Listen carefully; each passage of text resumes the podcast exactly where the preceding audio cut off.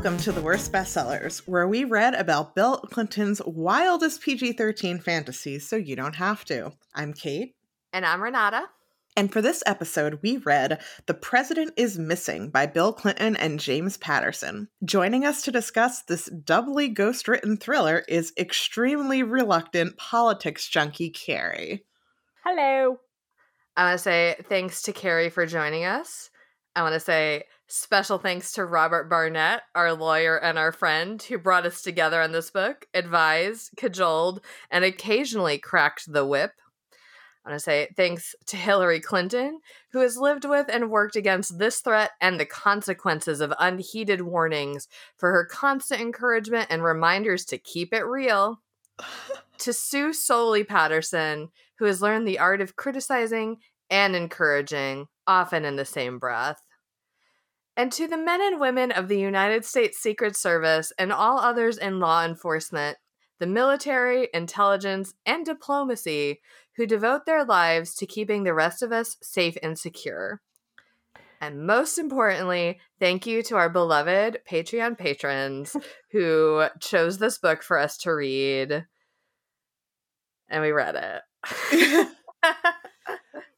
I don't know that if I was Bill Clinton saying Hillary Clinton, who has lived with this threat, without being more specific about what that is.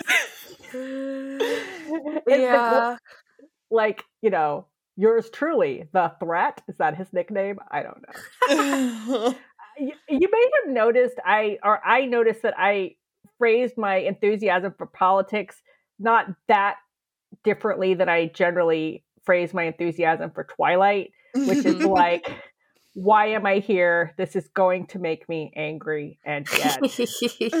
I don't know. It's it's been a rough few weeks here in Virginia. Let me just tell you that. Mm. Mm, yeah, but it could have been worse if there'd been a cyber security threat. Yes, if if all of the world's computers were going to go offline in all of the Internet of Things is going to go offline and we are going to go back to the Dark Ages, that would maybe probably be worse. Maybe That'd probably be worse. Well, because we couldn't do this podcast. Yeah. Thank you for the perspective. And I have been listening to a lot of podcasts lately. So that's very true.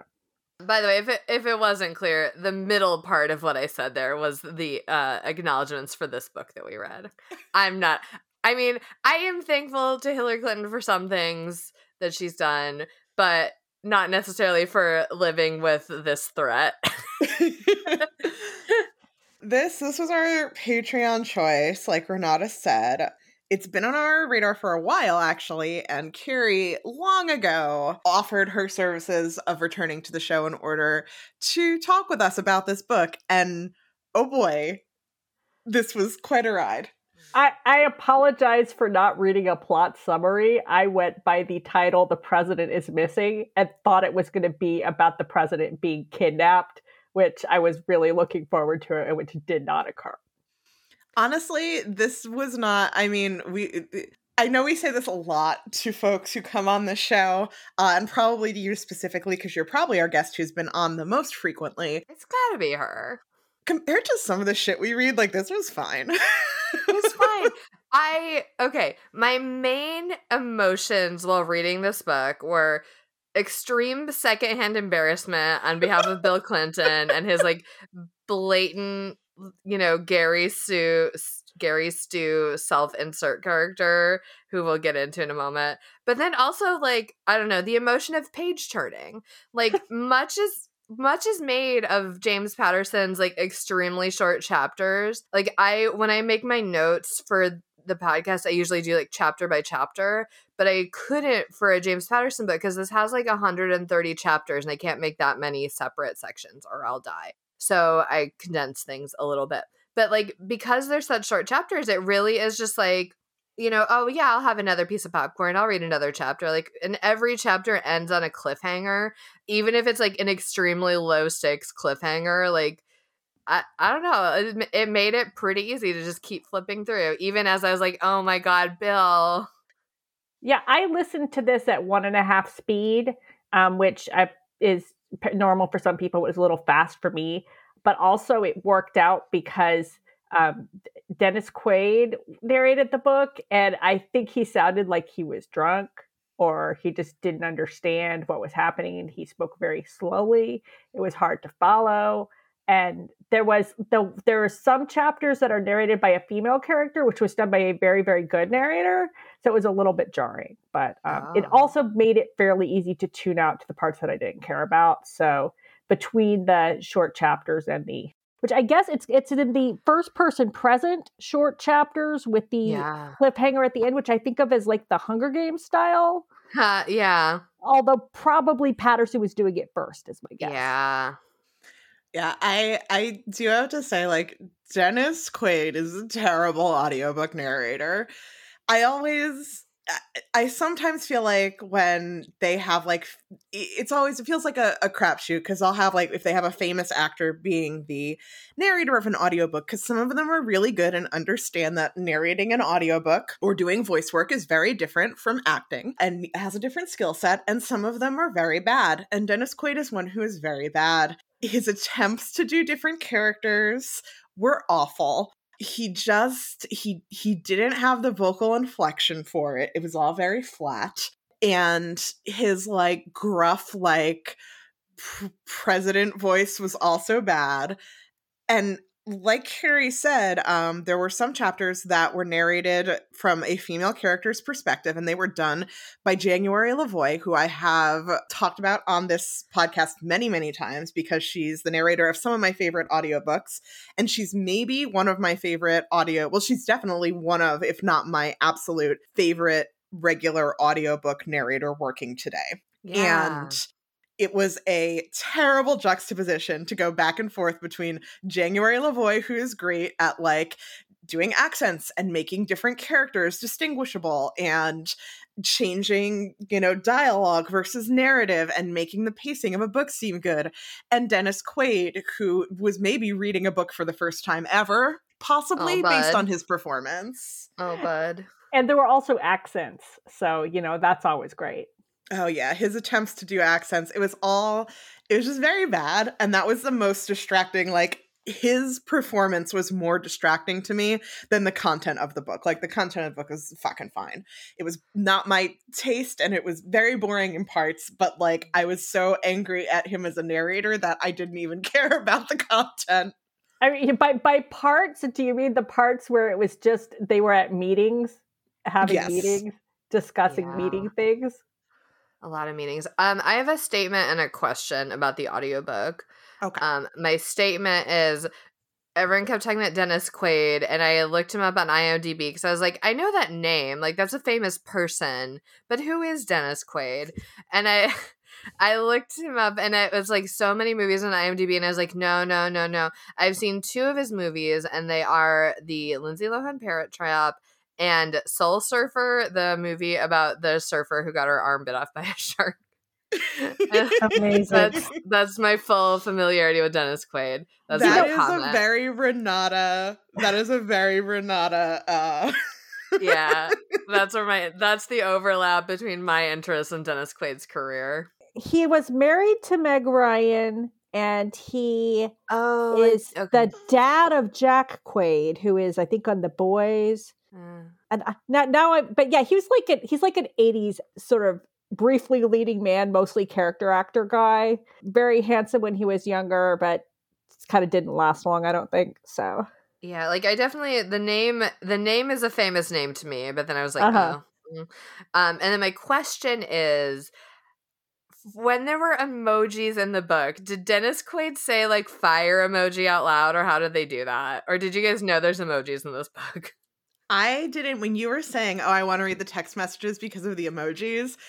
I did not I don't think they read them or if they oh did, oh they God. didn't say like fire like yeah, I I don't I don't remember well enough like what the actual text was that they read out loud, but it was not clear that there were emojis. I feel like maybe he makes some reference to not understanding emojis as an old person, but that may also be in the text of the book, so I don't know. Mm, okay. He played Jerry Lee Lewis in the biopic Great Balls of Fire. That seems to be the most notable thing that I can find. And so, yeah, a lot of, of 80s movies that I've heard of but not seen. So, yeah. And now he can add this to his IMDb. I I don't think audiobooks are on IMDb. He could add it though if he was allowed. Yeah. Anyway, um maybe we can move on to the content of the book rather than the the medium. Okay, please. First off, let me tell you about the main character of this book. Yay. I'm I'm covering my face with a blanket. I'm so embarrassed. it, it is i I- i so i i don't know why i i don't particularly like like bill clinton but for some reason i found this very obvious like mary sue self-insert white house fanfic to be like more funny than cringy Okay. but but his his name is his name is President Jonathan Duncan, and I, I wanted to do like a um a My Immortal thing, but then I can't remember what color hair he has or anything. he he is a he is the current president. None of the the parties the timeline and the part like a lot of the stuff in this is kind of murky because like they reference actual political figures including dick cheney and 9-11 having happened but they never mention parties of either duncan or his opposition but it is very clear like what parties they are a part of. Yeah, when it takes place is kind of a question mark. He is the current president of the United States. He is a former Army Ranger who is a, a POW who is captured and tortured, but he never gave up American secrets.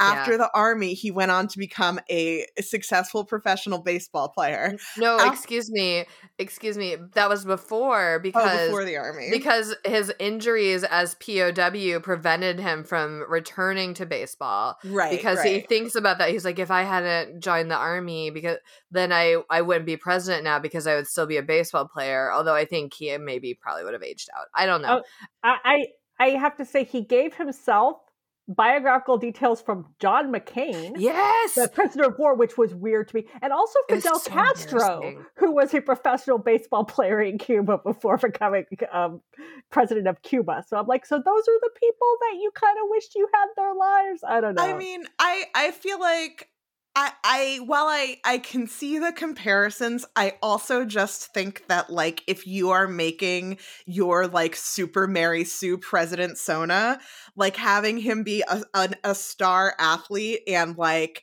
a military hero are kind of like step number one. Like when I was reading it, I never made those connections because it just seems like natural that if you were going to make this like most amazing, greatest, most, you know, president that everyone should like be proud of and who like had like his heart really like dedicated to the country, having him survive torture at foreign hands and then like also be a star athlete of like America's greatest pastime just feel like the natural first steps. You know what? That's fair. Is there anything else that stands out about his personal life? he had a beautiful wife named rachel who's beautiful and smart and also a lawyer but she died tragically of cancer before the event of this book Yes, and he also is a lawyer because after he came back from the war, since he couldn't play baseball, he went to law school and was naturally very great at law school as well. And that was the beginning of his political per- career before he, a handsome man, not even of 50 years old yet, became president of the whole United States. Mhm. And he has a very noble heart, but like politics make it so hard for him to do the things that are right for this country. Which is why, if, if you examine the things he's actually being criticized for, you're like, yeah, he should probably be in trouble for that. But anyway, Um, and then there's one more thing about him that it kind of it turns it into a little bit of like a hurt comfort fan fiction too, because he has this like rare blood disorder called immune thrombocytopenia. It's probably not how you say it, but basically like throughout it, he's like constantly in danger of like fainting or passing out from his blood disorder because he really needs to go to the hospital and get treated for it. But he's so stoic and strong that he's like no i'm gonna like ride out my blood disorder to save america Which, like, the second he was like, ah, yes, my, like, rare disease that I have, I was like, oh, Bill, you're writing West Wing fan fiction now. Yeah. doesn't he, he specific, doesn't he specifically mention on the West Wing the president had MS? Am I, am I imagining that? I didn't notice Okay. that. I mean, I wasn't Mm. 100% paying Okay. attention, so it's possible it happened. You know what? happened. I, I must have read that in a review. Now that I'm thinking about it, somebody was Mm. comparing it to the West Wing. That would make more sense than him admitting to watching the West Wing. But yeah, I was like very clearly, oh, that's a good idea. I'll use that. Yeah.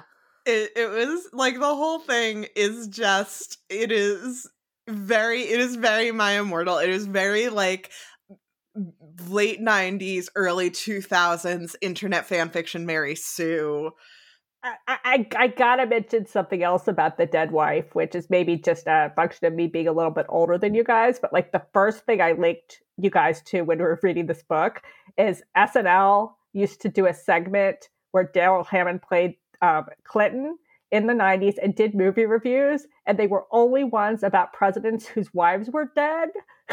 and so he, I, I sent you the one about. Um, I mean, it's it's horrible. It's like you know, it's like okay, this is what Clinton's reputation was even before he was impeached. These are the jokes people were making about Hillary in the '90s. So everything about it is in terrible taste. But just the fact that I'm like, I immediately thought of that segment where he's like, and his wife is dead. Um, and then I'm like, and you used to that in your book to make your character more sympathetic. Yikes. The other thing too is that his wife's name is Rachel Carson, but I guess like not the Silent Spring one. Presumably, and you usually have to like clear names mm-hmm. legally to use them. So maybe they're like, we'll use someone who's already famous, and it's clearly not her. So anyway, i so i my assumption with the dead wife was that if this book did well or like oh we're gonna do a sequel and we're gonna give him a love interest oh, Right, Yeah. which, which weirdly he has written a second, has published a second book, but apparently it's about a completely different character who is also the president.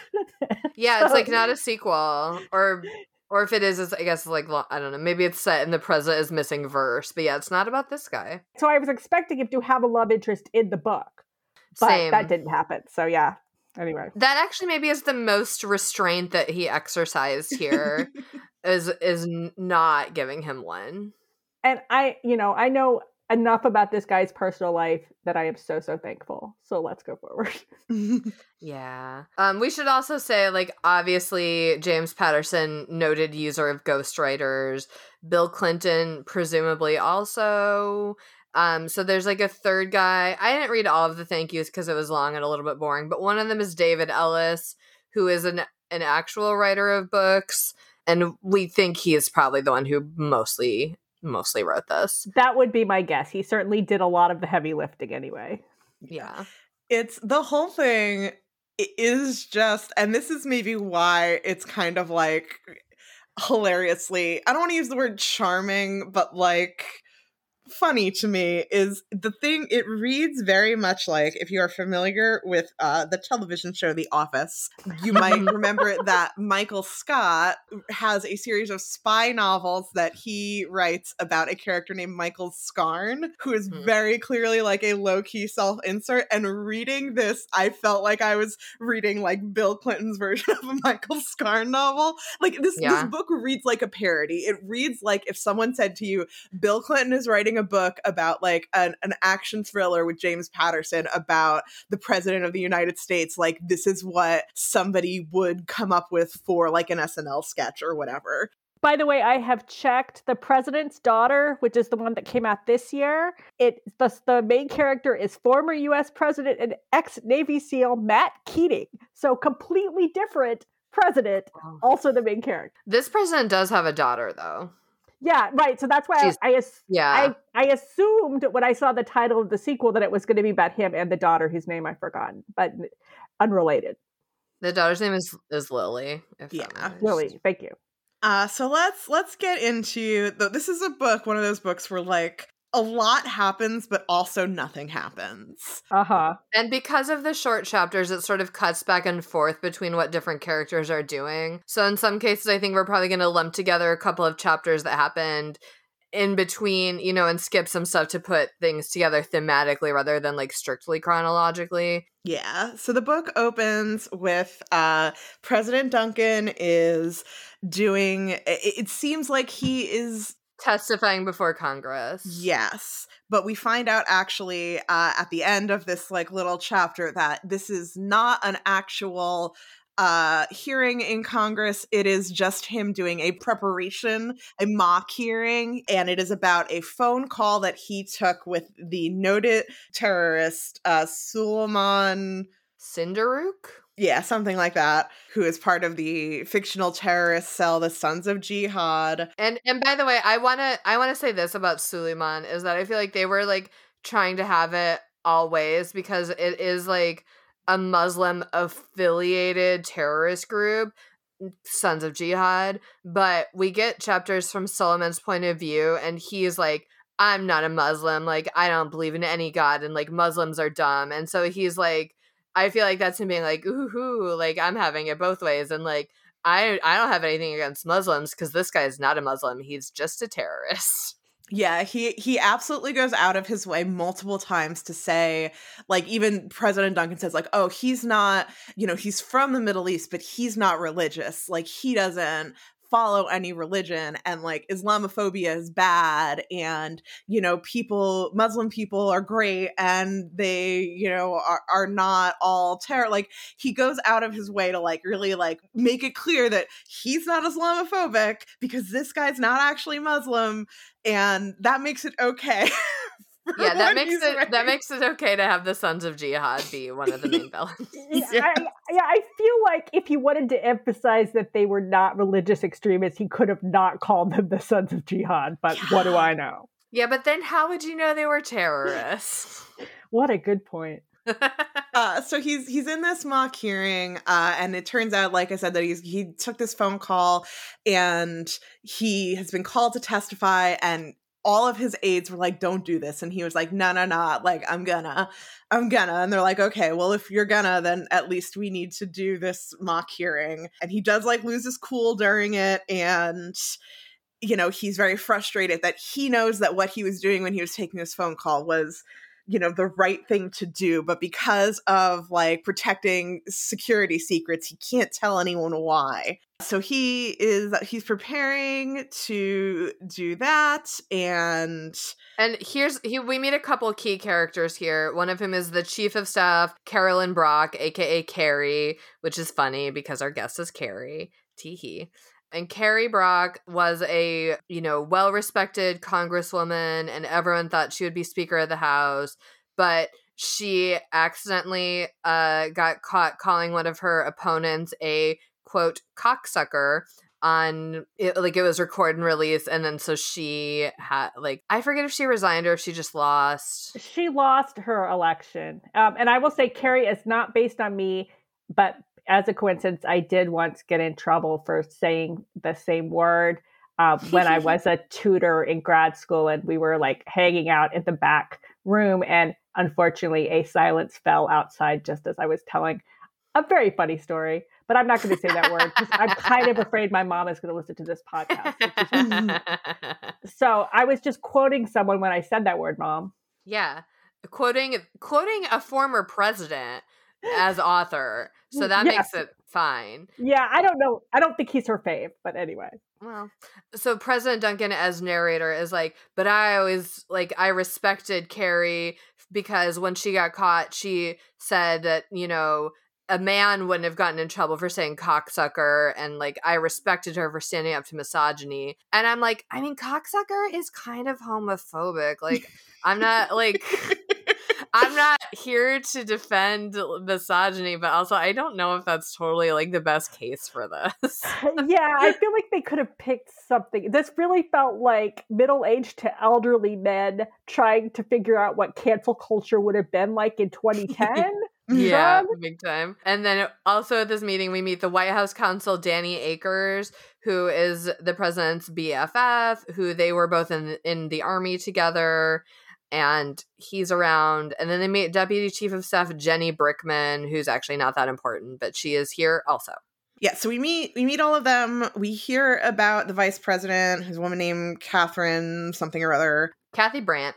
Uh, we learn that she was the front runner for the nomination when you know he came up from behind and ended up winning, and she's still kind of like jealous and bitter about this but also is like really smart and like a really good politician and he really trusts her or does he question Mm. mark foreshadowing Does he, should he, as we occasionally get suspicious interludes from her? Yes and we get a lot of background on all of these characters we get a lot of background on his blood disorder and we find out that because of the potential for hearings and impeachment his stress levels have really gone up so he's having a flare up of his blood disorder and like normally like his platelet count should be everyone's platelet count should be in like the 6 digit area but right now his is down to like 20 something thousand and if it gets to 10,000 he needs like immediate medical care cuz he could drop dead. But he's like no like it's fine. I can tough it up. I'm not down to 10,000 yet. And his doctor's like yeah but that's like worst case scenario. You really need to like not die all of a sudden from this disease. And he's like no like you can't give me the treatment because it'll make me my brain fuzzy and I can't I have to be sharp and I can do it because I'm a tough former military, former baseball playing, awesome, handsome president. who- who didn't take time off when his wife died, so I'm sure is very psychologically well well adjusted about that. Yes. Totally fine. By the way, she didn't want him to, he says. Um, also, so we get like the book is also broken into days and so thursday is the um the mock hearing and sort of introduction to staff and then an interlude from this sexy lady assassin named bach who is just sort of like giving her little thoughts as she prepares for doing different murders and then friday is the next day and friday Friday is when the plot kicks off. Friday's when the plot kicks off, and Friday is also when blood disorder kicks off. It starts. This is one of the like page turning chapters. Is he like wakes up at four a.m. and texts Carrie to see did it happen yet, and it didn't happen yet. But we don't know what it is. Just that it didn't happen. I hate it when I get those texts at 4 a.m.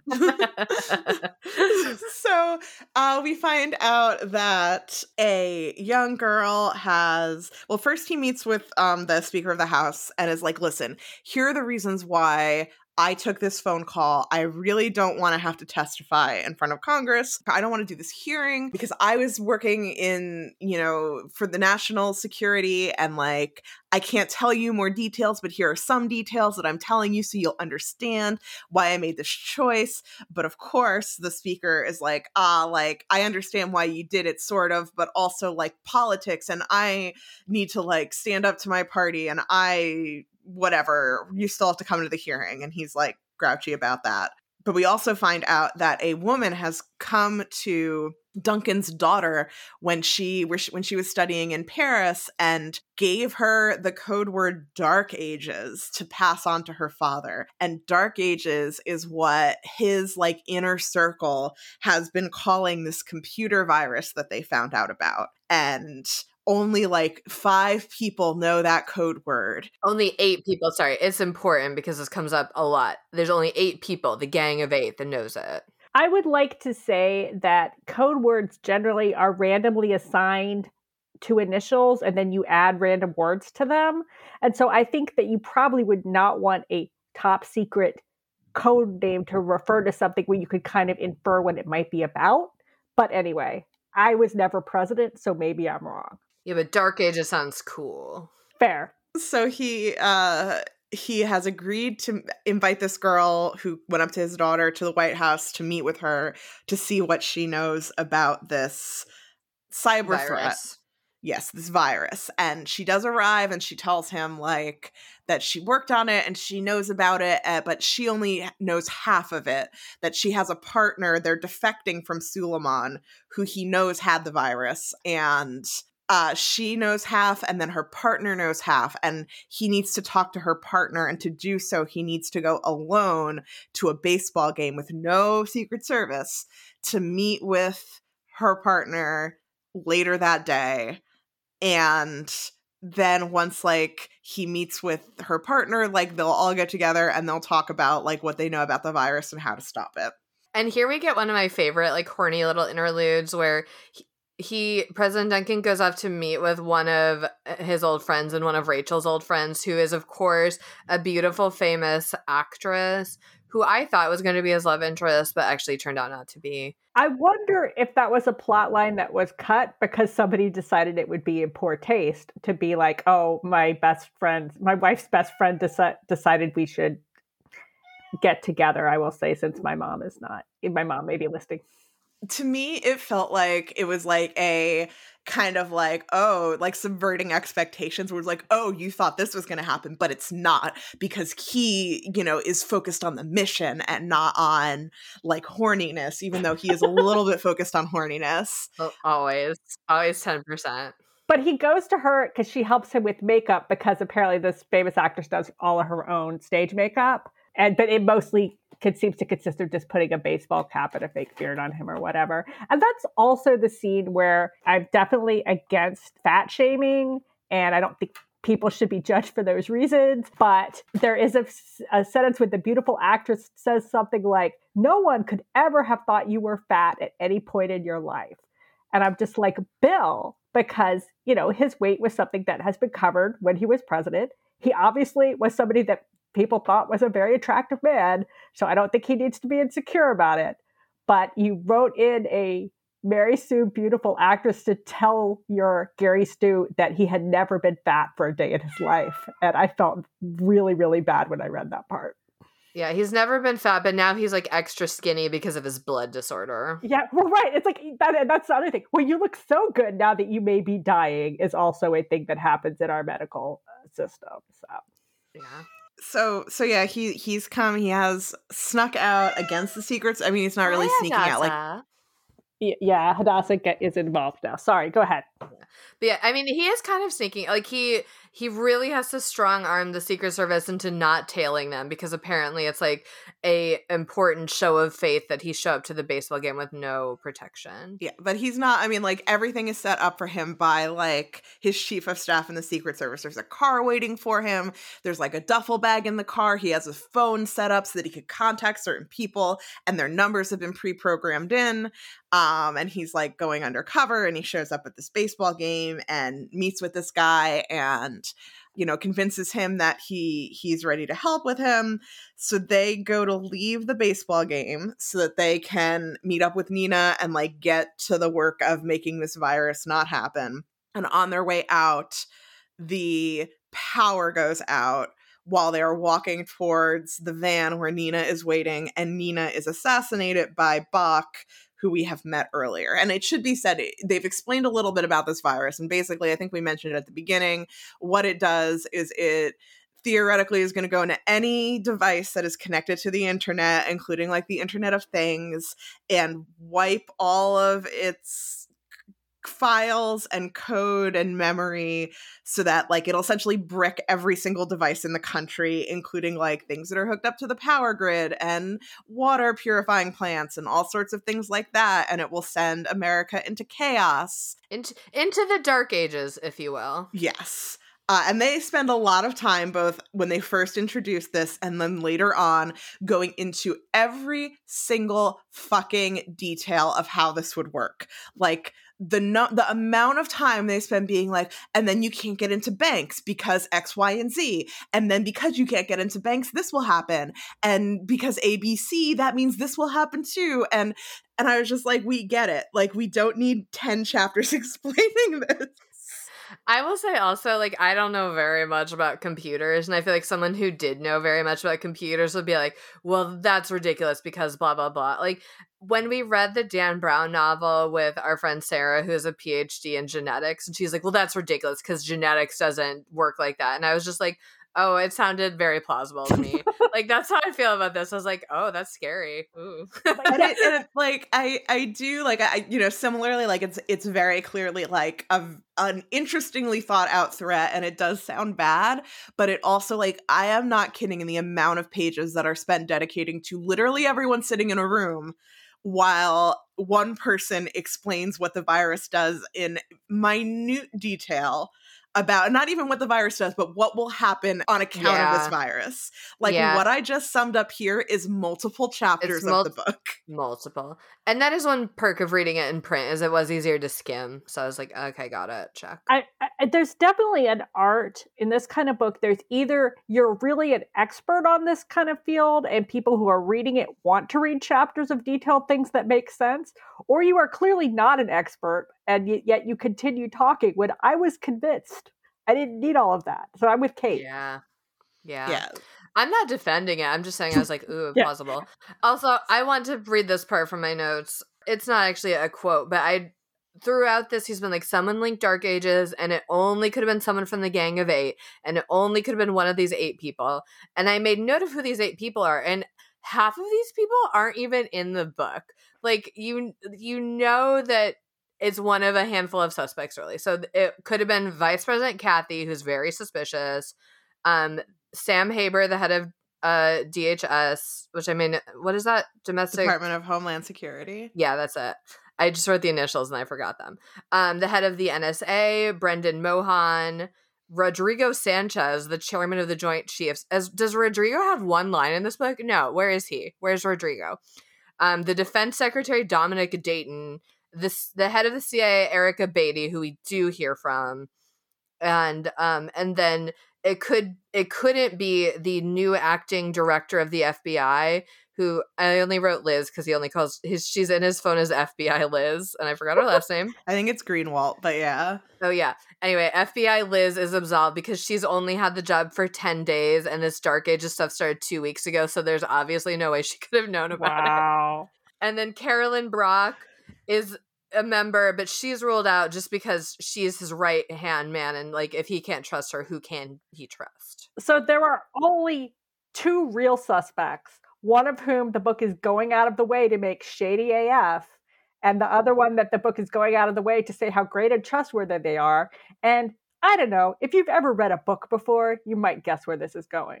Yeah. Well, no, that's what I'm saying is he says Carolyn is specifically not a suspect of the people that he considers suspects, like really only Erica and Kathy and Sam are in it. So there's sort of like really three suspects. Right. I mean, I'm just saying, as a reader, yeah. when you're sort of making your list of who could be the bad guy, I'm oh, just yeah. like, yeah, yeah, that, that, that I kind of see where this is going so they they the, the power goes out when this when they're at this leaving this baseball game uh nina is killed and thanks to the president's army ranger training he's able to get Augie, who is the person who he met at the baseball game, Nina's partner, down until the Secret Service comes in because the Secret Service was secretly tailing him and knew he was there the whole time. So they swoop in and rescue him, but on during their escape, uh, another they're ambushed on a bridge and two secret service men die but the president is able to get augie into a car and drive away from the scene of the accident before any of the the terrorists can follow him and get to a safe house. And and the safe house the safe house is Carrie's house. Yes. So they go to the safe house. There's a bit in here too where the vice president meets with the speaker of the house and the speaker it's like a very like hush hush like secret meeting and the speaker is basically like look like i have enough votes to impeach the president. If you can get 12 votes from your people onto our side we can impeach him and you'll become president.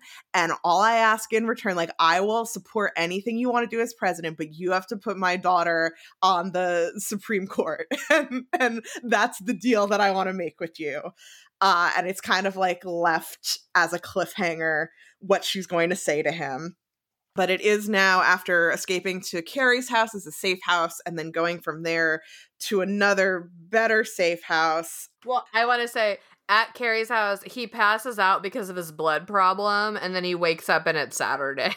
That's yes. like the transition.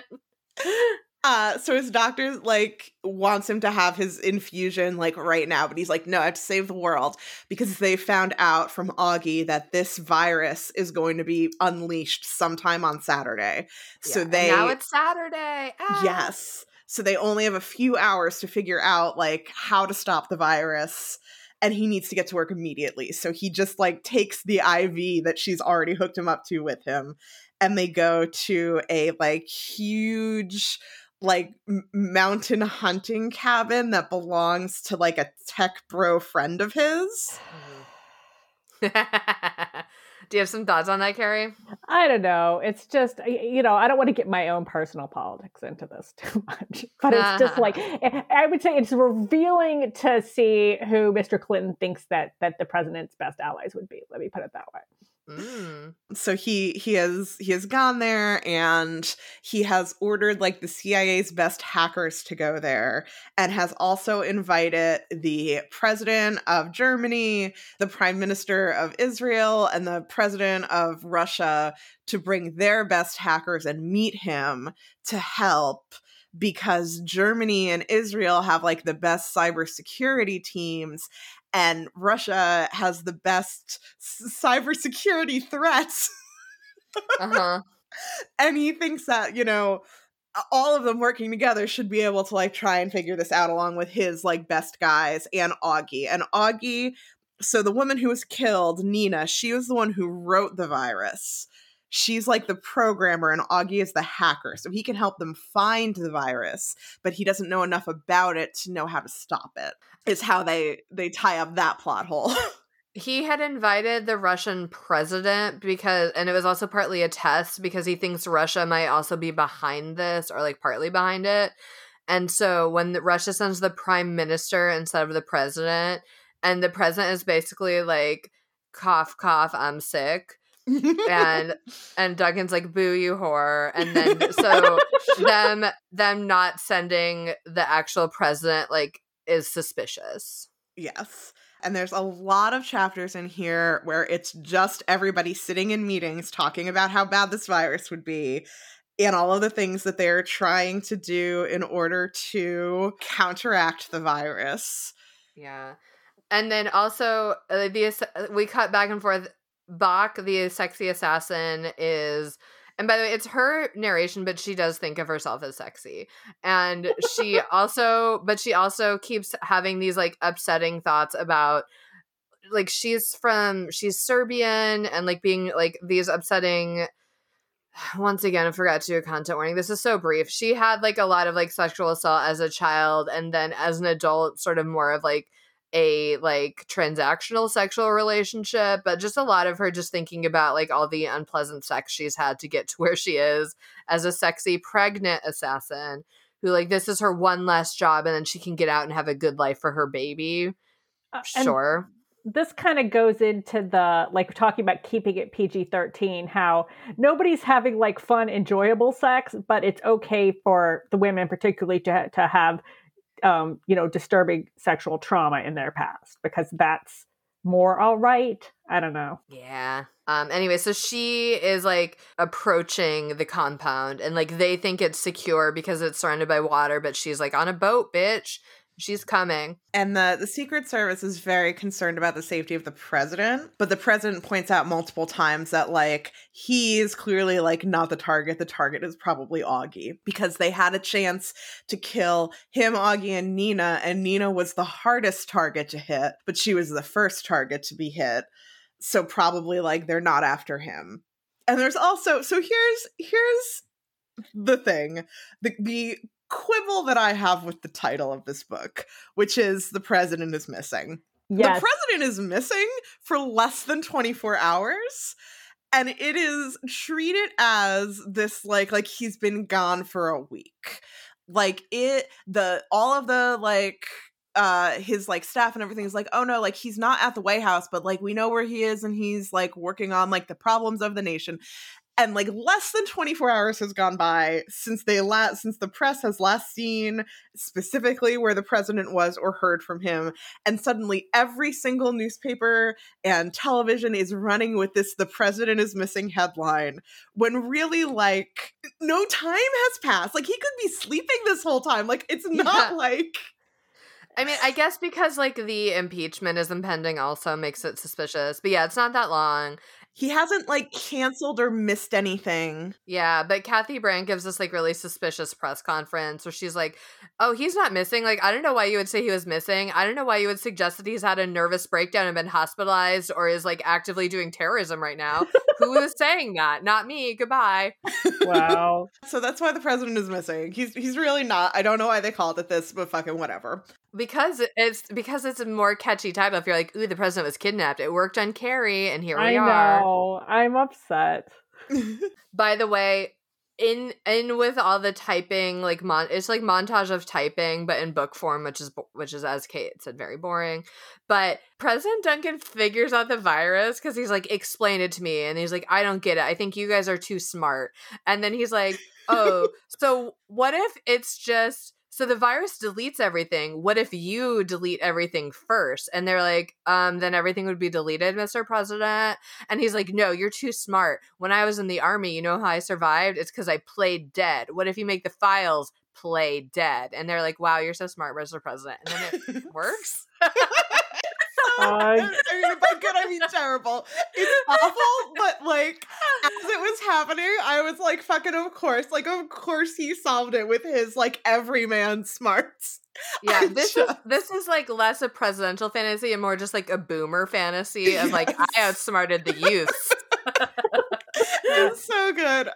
So he also during this they have also found Nina, the woman, the virus writing woman who had uh who was killed. She had two cell phones that were recovered from the site of her assassination and they are able to break into first the one that she had been using to contact Suliman and then they're working on breaking into the other one which they find out she was using to contact the mole inside the US government who knew that this was happening. And throughout all of this, there's a lot of like, who could it be? And a lot of suspicion put on uh, Vice President Kathy, like a lot.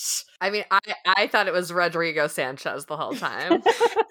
like it the the thing is it's one of those things where it's so obvious that it's not her yeah, it's just like too shady. Yeah, yeah there's too much like it's too they spend way too much time thinking that it's her and like making her look suspicious for you to think even for a second that it's actually her and then she like offers to take a polygraph test once he reveals to her like what's been going on and then she does and it's inconclusive and the whole time as a person who watches a lot of murder shows i was like polygraph tests mean jack shit like why And then they go on to say that later, like after she takes it and it's inconclusive, he's like, well, actually, you know, when I was in the army, like I took polygraph tests and I lied and I passed because of my training. And it's like, then why did we have this diversion in the first place? yeah, yeah. they do a lot of computer stuff and they they use the president's you know genius boomer plan to figure out how to get into the To disable the virus. disable the virus but there's still there's a second roadblock that they hit like they're able to sort of disable it but they have to enter a password that nina came up mm, with I okay, as I understood it, his idea didn't actually work. It kind of worked and then it, it didn't work. And they were like, I think they're kind of like, it would have worked if we had more time to like properly get all the files to play dead, but like we couldn't fully do it. And so the virus is actually working. But then it stopped and they're like, oh, this is a, a test. Like we have 30 minutes to put in this pass not a test, like a like a trial, like um a threat kind of a threat, which is interesting because earlier Augie had specifically said like this isn't ransomware. There's not any kind of actual threat because they definitely want to do it because their goal isn't to get money or isn't to get you know anything from you. They their only goal is to like destroy the United States of America. Dun dun dun. And so then when it asks, it pauses and asks for this password, he's like, oh, it wasn't supposed to do that. And that's when they realize that Nina had put in a failsafe kind of override where they have 30 minutes to put in her secret password to stop the virus from like fully virusing. You're correct. You, I, I was kind of glossing over everything in the That's the name you know what of. that's that's fair.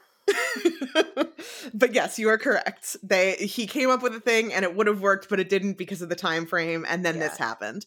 Well, and I had just wanted to say like that it, it specifically wasn't ransomware because they just hate America. Yes. So they he goes they're headed back to the the White House and he has informed everyone of like what the situation is and everyone's trying to guess the password and this was the most like they're like, "Well, try her name. Try Suliman's name. Try Augie's name. Try her birthday. Try her pets' names." And I'm like, "This woman is supposed to be a genius programmer." And you're like, try the word password like yeah extremely yeah. that. yeah, assume the best hacker in the world has had no has not had the kind of security training that like I have to take and sign off on annually at my office so someone doesn't hack into my not very important I don't mean that.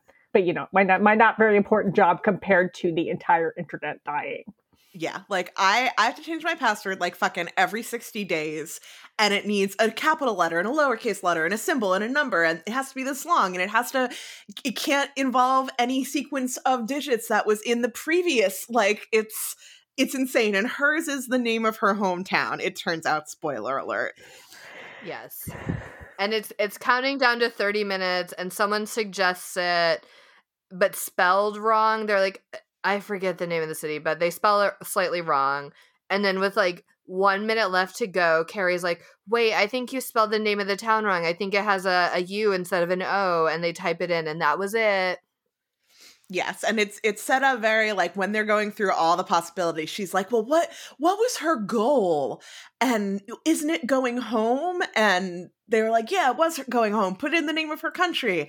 And when that doesn't work, she's like, "Well, maybe it should be more specific. Like, what's the name of the city where she lived?" And then they put it in spelled wrong, and there's like this moment where the vice president whispers something, and he's like oh, like what was that, Kathy? And when she says it, it's not, it has nothing to do with that. It's like his daughter's name.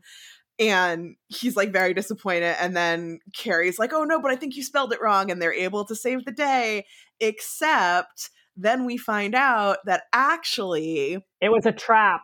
It was a trap the whole time because after they decoded her other cell phone, where she was talking to the person who was the leak, he was able to figure out like it the person never said explicitly who they were but nina did tell them the password to stop it so they knew it and because carrie was able to put the password in at the last second like it's very clear and she was pushing them down that road that she was actually the leak the whole time and kathy had nothing to do with it and also saying their names out loud over and over again has made it clear how closely they are audibly. Yeah. And that's a bad on you, Clinton, President Clinton. I can't believe that no one told you to maybe change one of those names. We also we also get um an interlude. We keep getting interludes with Solomon, the horny terrorist, who is like actively having an orgy, and then he this is very complicated and I don't care, but like some Saudis had paid the Sons of Jihad to do the virus, but also Russia question mark. Anyway, because the virus didn't work, the Saudis come and kill Solomon. So he is dead. R.I.P. They also catch Bach the sexy assassin, and she just wants her she's like, I'll surrender and I'll tell you whatever you want to know, but like let my brother adopt my baby so my baby can grow up safe. And they're like, fine. And then we get the well so then he meets with the russian embassy because he has found out this thing about the russians and he kicks the entire russian embassy out of the us and then we get the part that made me actually like cry laugh out loud as we got it to the point where when i i was on my way to an event that renato was also at. And the moment I got there, I was like, listen, before we start this, I need to tell you what I just listened to in the car and how excited I am to talk about it. And it is the impeachment hearings are canceled, but the president is still invited to Congress on Monday because now instead he's going to address Congress and the nation. And he gives the most absurd speech it, and it's it's clearly again just like a self insert of Bill Clinton being like, "Let me take a, a moment to address the country and tell you all what I think the problems are and how I would fix them if I were once again allowed to be a cool, sexy president." it's just it, it, is it an absurd speech or is it just an extremely bland i mean maybe i've just been hanging around political campaigns too long.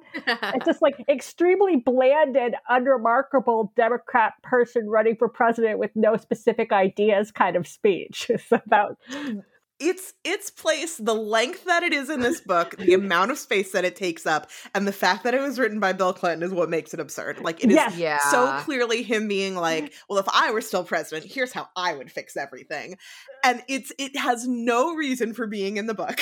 Absolutely none whatsoever and it is incredibly long and it's just him being like well first we need to fix vote like the voting rights in this country so we need to do this and then we need to redistrict and then we need to do this and then also like climate change is very bad and here's how i think we should fix climate change and then this is bad and this is bad and like going through like every political talking point and how president duncan quote unquote is planning to fix it and it just i was literally cry. Like I could not stop laughing. I was afraid I was going to crash my car. it, yes. it, was just. I agree that it is hilarious that he chose to end the book that way. Yeah. And then technically there's an epilogue after that where it's like, and then my approval ratings were super high and my blood platelets were great and my daughter got to like return to school and everything was super great yes and we passed all this legislation and like the, the world is going to fix itself and it's all thanks to me president duncan the hot baseball playing pow uh tragic widower president and everything's great now. Who did shady off the cover thing, undercover things he did not want Congress to know about, but for good reasons to keep you safe. Yeah, yes, just. Well, although he does not, he does not mention that part in his speech. That's just in the book. I mean, he he does though. Like that is the that's the other reason why it's absurd is that he the speech he takes the entire speech like point by point. He's like, on this day, I found out about this virus, and then I had the phone call with like the bad guy, and it was for this reason. And then after that, like I had to do this, and I wanted to do this, but unfortunately, it was uh, we were intercepted, so it looked like I was trying to protect him, but really I wasn't. And then the Speaker of the House wanted to call me in because he is bad. And then like I told him why I had to do it, but he still tried to like he goes he summarizes the book like yeah he does by step yeah yeah I, that's that's a good point. I feel like maybe he's like I know it sounded like I was saying it was okay to do shady off the record stuff out of congressional supervision, but really I was going to tell everybody all of it. So yeah. sure between this and his like thank you at the beginning i i feel like there must be some like real shady shit that bill clinton did and he which by the way i i was a young brag i don't know what I don't know a ton about of details of the Clinton presidency besides like the obvious like Monica Lewinsky stuff. Like, I, I like did he do like he must have done something like secretly very terrible, and he's like, but I had good reasons, and you can never know. Like I, I don't know. Uh, yeah, I mean, there were like you know bombing. I guess they didn't technically start a war war, but they like bomb places from time to time, including like after the impeachment started, and people are like, it's very convenient that you're bombing stuff to change the headlines, whether or not that's really why. I also thought some of the congressional testimony stuff was probably inspired by the Benghazi hearings with Hillary. Oh, yeah, that's when, when, when she was Secretary of State. So he does. He has a little bit of it. It's going back to the '90s, but I think a lot of it is, you know, from having from Hillary having been in the Obama administration, he probably was paying a lot of attention to that. But yeah, it was. I, I just trying to imagine if like Joe Biden get up and gave that speech. It's just, and it's also just not very well written. I mean, there's there's obviously like it's a James Patterson book. It's not real great written throughout the whole thing, but trying to like wrap, put my suspension of disbelief, embrace my suspension of disbelief to believe that a president would get up and say this speech, which is just not is not well written in addition to being like let me tell on the speaker of the house and the republican party and then like give you like a really broad overview of all of my thoughts on every social issue currently happening in this country like just on a sentence level it's very poorly written yeah poor poor buddy I don't know. Mm. Oh, so so do, do do we want to talk about what Carrie's motives were for being the traitor? I mean, she wanted she wants to be legally allowed to say cocksucker. it, it definitely gave me a lot of the just sort of you know the vibe that if a woman is the bad guy in some kind of media she'll immediately because i feel like like way back one of the first ones we did was disclosure where oh, it was yeah. like the female sexual harasser um and then just whenever she gets caught she gives this crazy unhinged villain speech and this is like nowhere near that because i think he wants to present as somewhat feminist, yeah. which I don't think Michael Crichton ever really wanted to do. but um, yeah, so it's just kind. I was just kind of like, oh yeah, but it, it was. But so it was basically like all the reasons you thought the female vice president was mean and power hungry were not true, but this other woman was. Yeah, yeah, basically her plan was that she would frame the vice president and he would uh, force the vice president to resign and then name her, Carrie, as his new vice president. And she could get back the political career that she lost when she said cocksucker to a friend during lunch and someone recorded it. Oh, my, my, my. so, yep.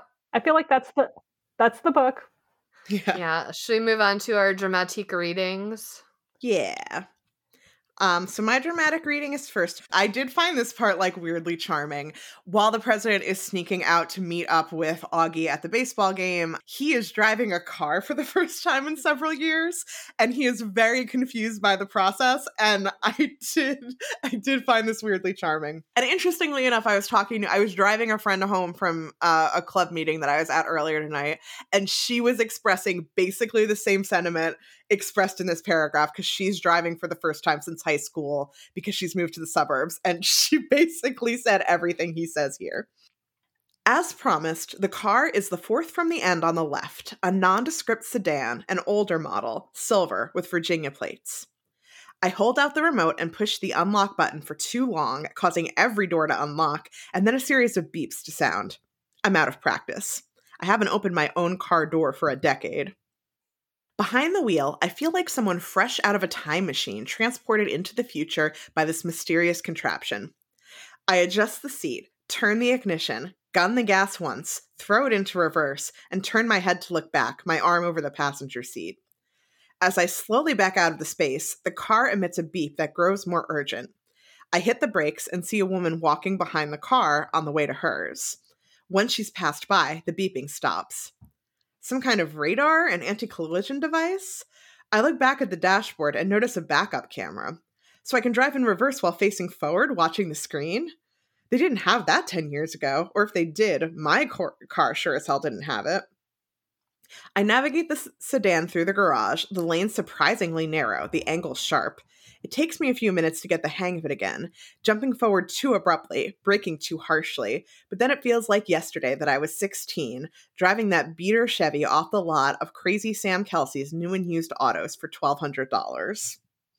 I actually got a new car, a new to me car around the start of, you know, our current um, Panini and I didn't drive it very much for about a year. So I myself have also only been getting used to the fact that my car has a backup camera and the beeping and all that. So I did have a moment of I'm like, okay, I just found super astronaut president POW baseball Duncan relatable for half a second.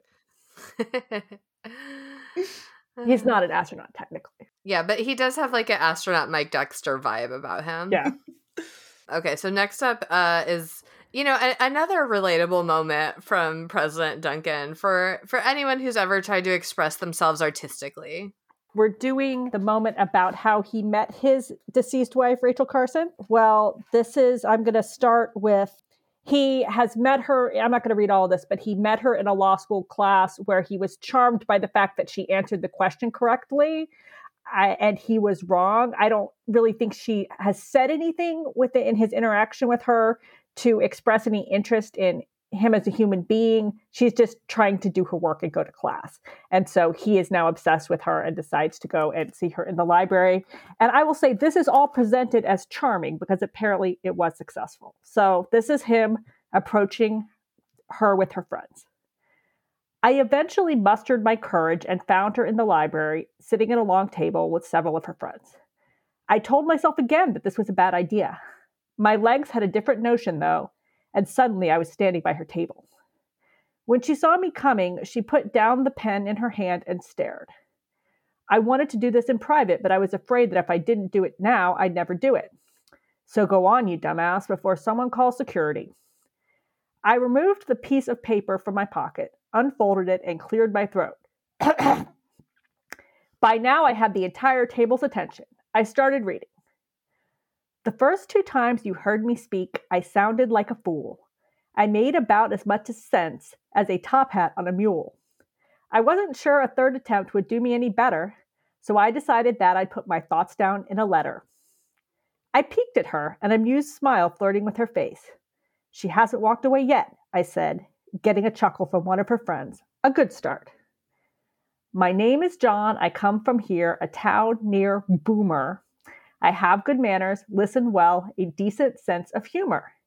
I have no money, have no car, no talent as a poet, but I do possess a working brain, though I often fail to show it. That line got me another chuckle from her friends. It's true, I said to Rachel. I could read and write and all that junk. I'm sure, I'm sure. May I keep going? By all means. She swept her hand. You're here to study, says my buddy. Remember Professor Waite?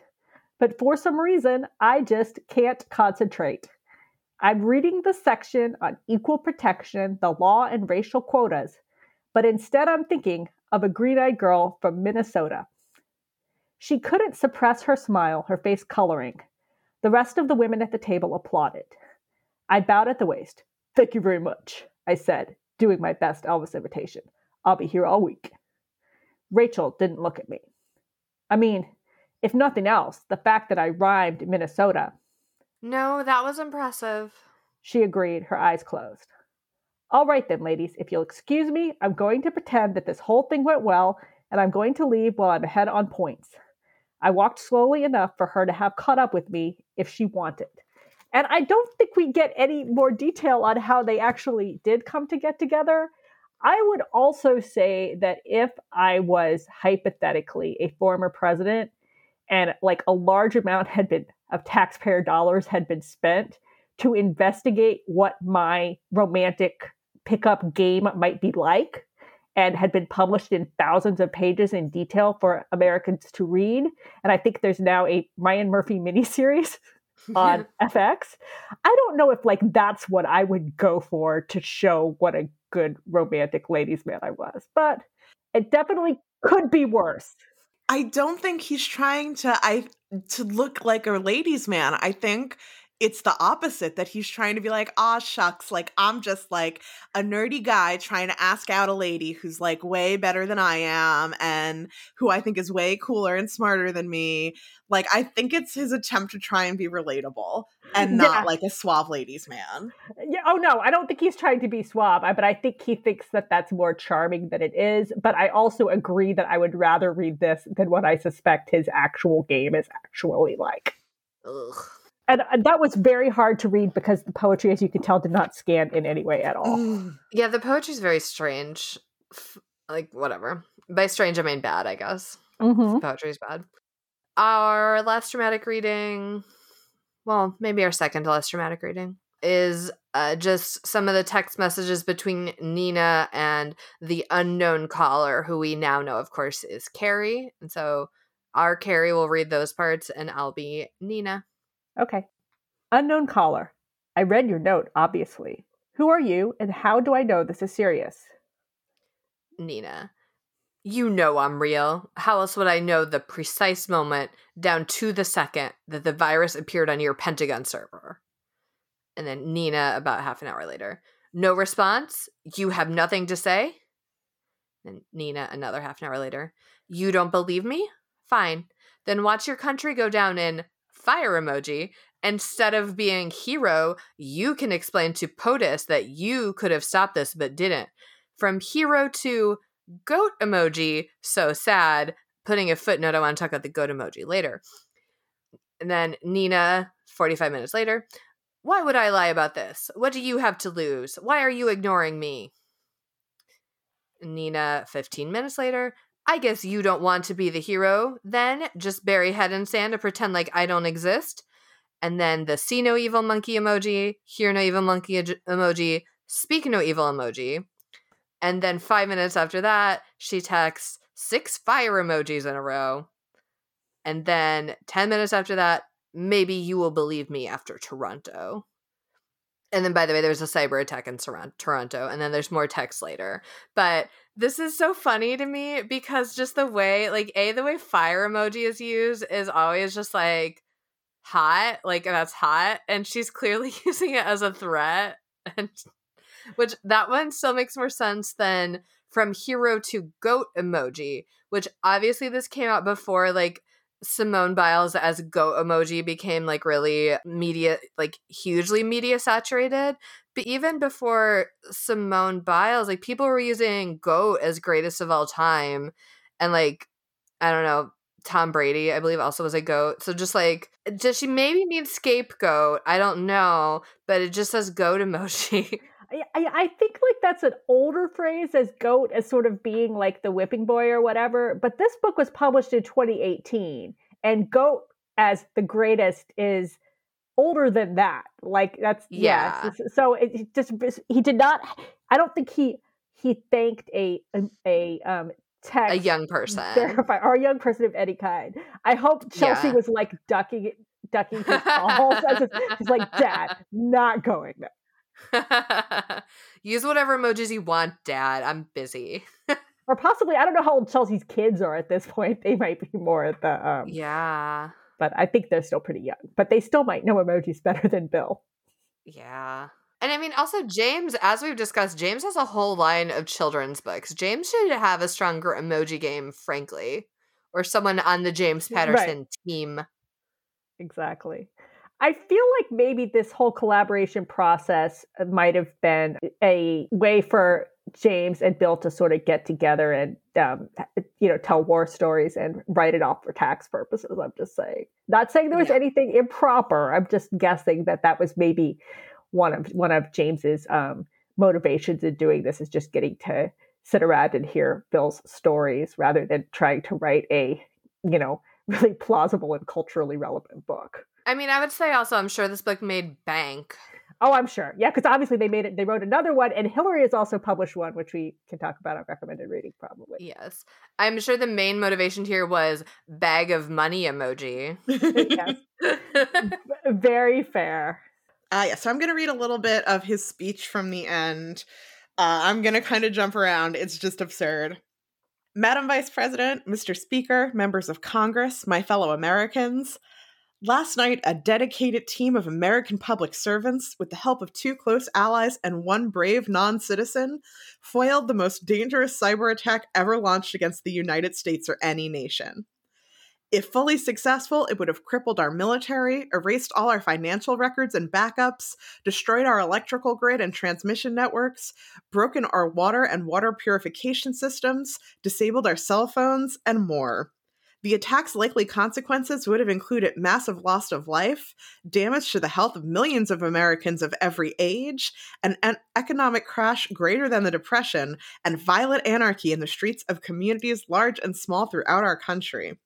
The effect would have reverberated across the world. The wreckage would have taken years to repair, and our economic, political, and military standing would have needed a decade or more to recover. And then he goes on and on for a little bit, and then he's like, sadly, there's also another villain in this tale Russia. On Saturday, I invited the Russian president, the German chancellor, and the Israeli prime minister to a base of operations I set up not far from here in rural Virginia because of their proven capabilities in cybersecurity and, in Russia's case, cyber attacks. The latter two came and were supportive and helpful. Every American owes Germany and Israel a debt of gratitude. Like, this fucking sounds like he's writing a report card for Russia. Oh. Other children in the class were supportive and helpful, but Russia, unfortunately. The Russian president did not come, but sent the prime minister to act sympathetic. We now know that they had already done to support the attack and why. First, they knew all about it well in advance and refused to tell us, even when I asked. That's a direct quote. then, to help the Saudi princes keep their identity secret. They handled the fund transfer Suliman required to pay for the plot and even hired mercenaries and an assassin to support it. Uh, it's just, it's very silly. Yesterday, I took step one, expelling the Russian prime uh, the Russian ambassador and all Russian employees of its embassy in the United States. This is step two making sure the whole world knows they are the world's worst bagmen. wow. it's just it's very on like a sentence level in places. Uh, her partner, she's talking about Augie and Nina at this point. Her partner, who was highly suspicious of our government, made his way here separately and then contacted us to say the two of them would only deal with me and demanded that I meet him completely alone in a highly public place. That is why your president went missing. it's very dumb. That's not even really what happened, but okay. I haven't even gotten into like the part where he's like, here's everything that I want to do now. like, this is first, he literally gives a summary of the book. It's very bad and very funny. It's so, yeah, it's upsetting. All right. Anyway, let's let's move on to some readers advisory. Great. I I mean, I gotta say, if you're a fan of James Patterson and you're looking for more James Patterson books, I have such good news for you. There's so many. You're fine.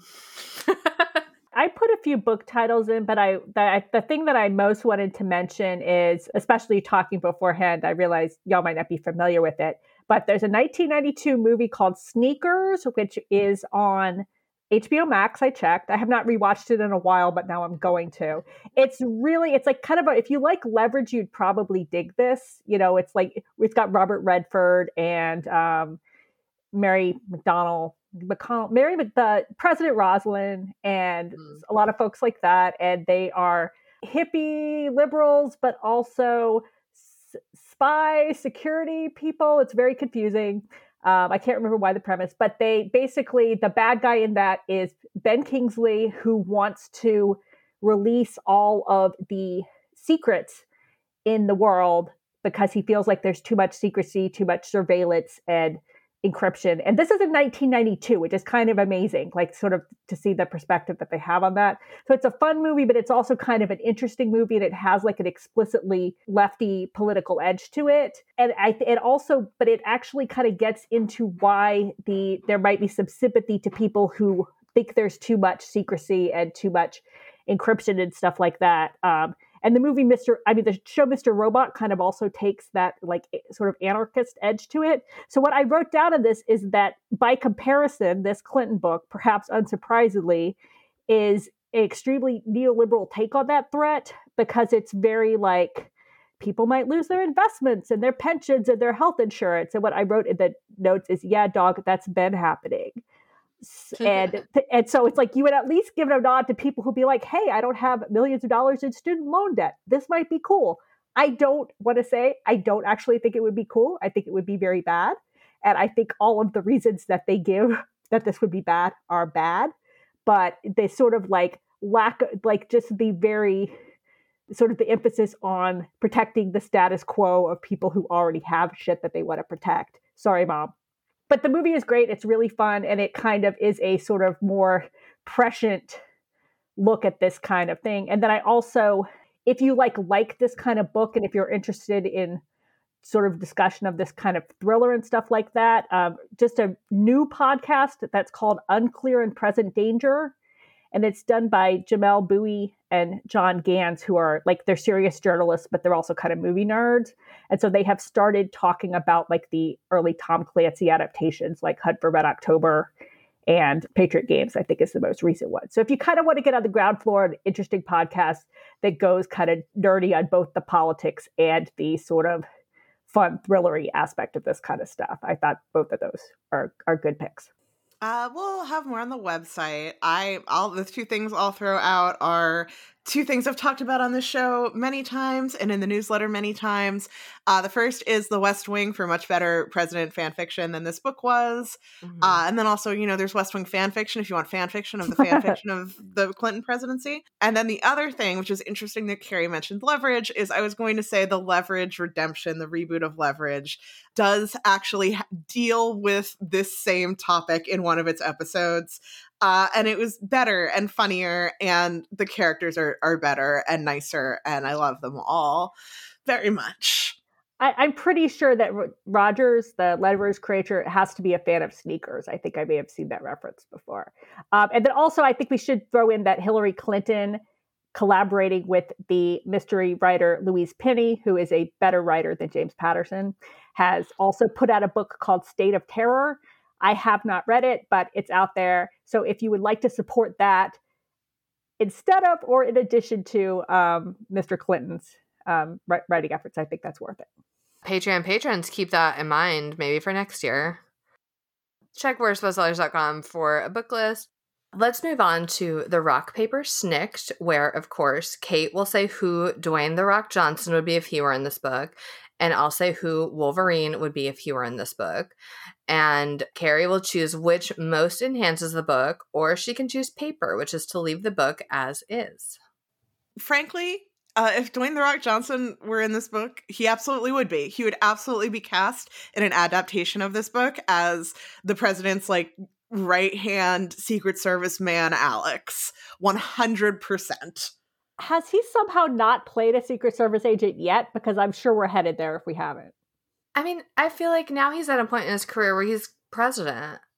Oh, true, true. Good point. I mean, yeah, he he is president of Legends of Tomorrow. That's right, baby. Reader's advisory. Watch Legends of Tomorrow.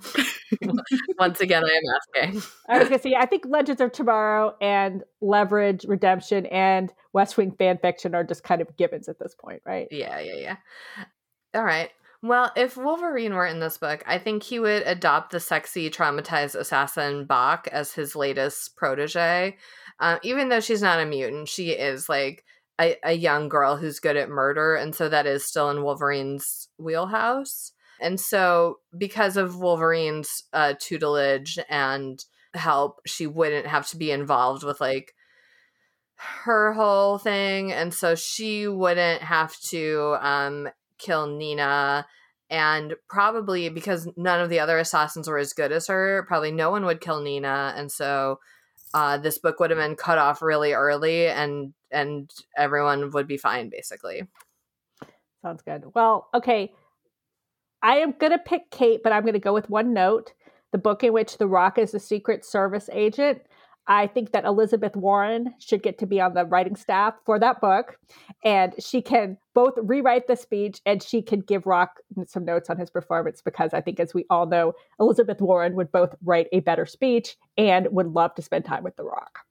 She would love to spend time with him and and talk about her love of ballers. right, exactly. Her noted and documented love of ballers.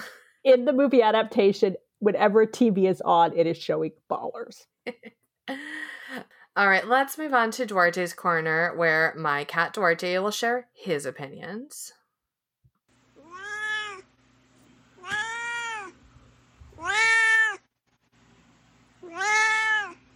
Yeah, I mean, on the plus side, Duarte, there were no animals being ritually sacrificed in this book. so that's good. And our sexy assassin Bach was a vegetarian, which she made note of because animals were innocents and she would never kill an animal, only like a lot of humans. And so I I get why she's your favorite character. I do think it's worth looking into. I mean, James Patterson's written probably about every other aspect of you know, there's been political thrillers about everything else. So I do think it makes sense for there to be a political thriller starring a White House cat. Like, you know, mm. ca- call him up, pitch that. That's a that's a good one. Get in on yeah. that. Yeah, Yeah. the president's cat socks is not missing. He's doing fine. I think socks is, is past in the now. book. Okay, I'm, so- I'm sorry. Don't let Duarte know. I mean, I think that cat would be like 40 by now. So yeah, yeah, yeah, yeah, yeah, yeah. Yeah, ag- agreed. Socks. There could be a great book about socks. Probably not written by James Patterson, but maybe. Um, anyway, Duarte, thanks. Thanks for your input. Uh, as always, do any humans have any closing thoughts? This was a book. Long shuddering sigh, a gr- second thought.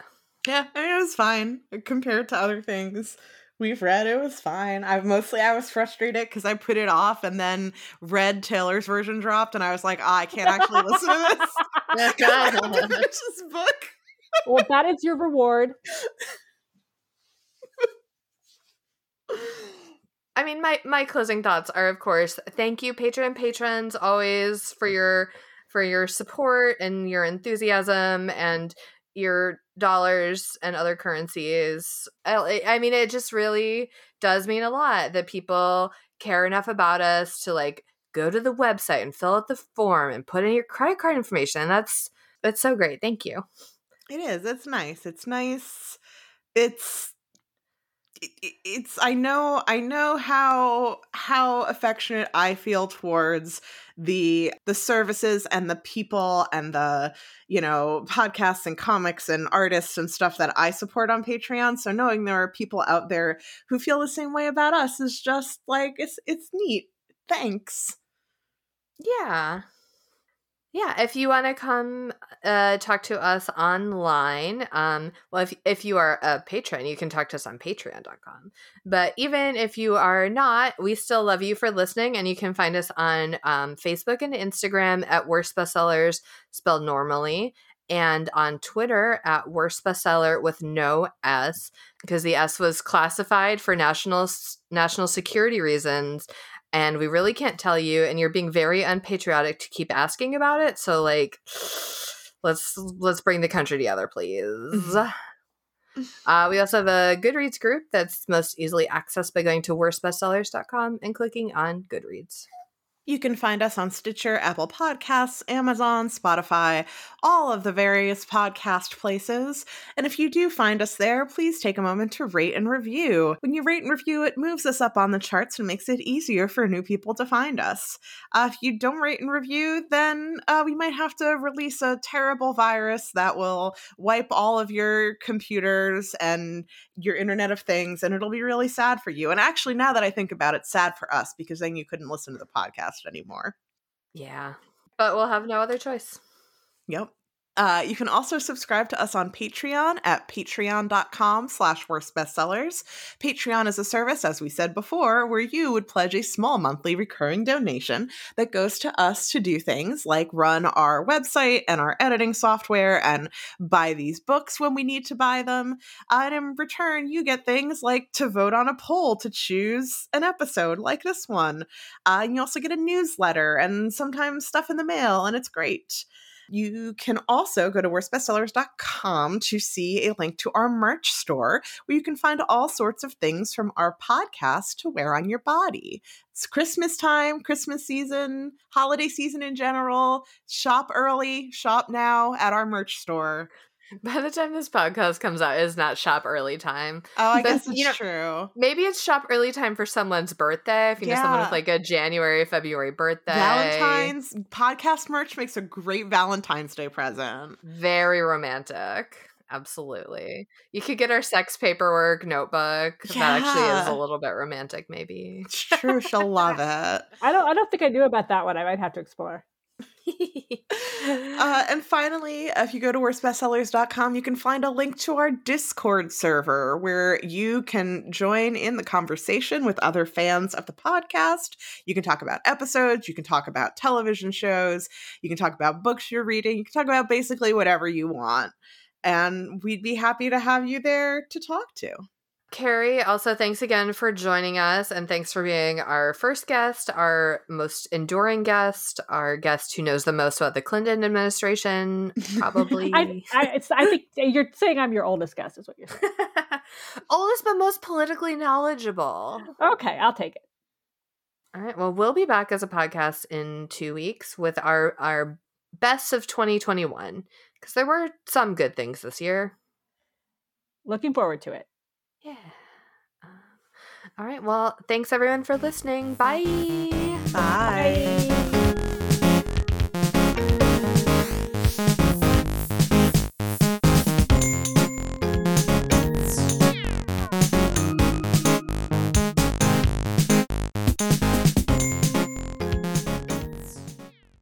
I'm not turning off the recording because that's annoying, but let's not say anything podcast worthy. Secrets.